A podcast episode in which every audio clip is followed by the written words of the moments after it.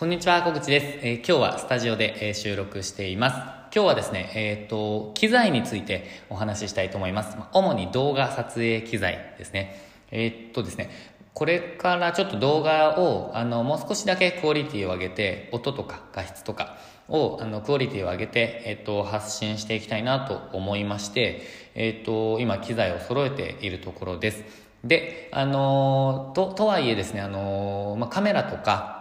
えっと、まあ、三脚とか、なんかそっち系のもの、レンズとか、そういうものは、あの、結構私持ってるんですよね。あの、旅行会社時代にいろんな世界中に行きながら写真撮影もしていたので、あの、機材自体はあるんですよ。あの、結構いろいろ。ですが、あの、マイクとか、あの、なんていうんですかね。まあ、その周辺機材っていうのがそんなになかったので、今揃えているところです。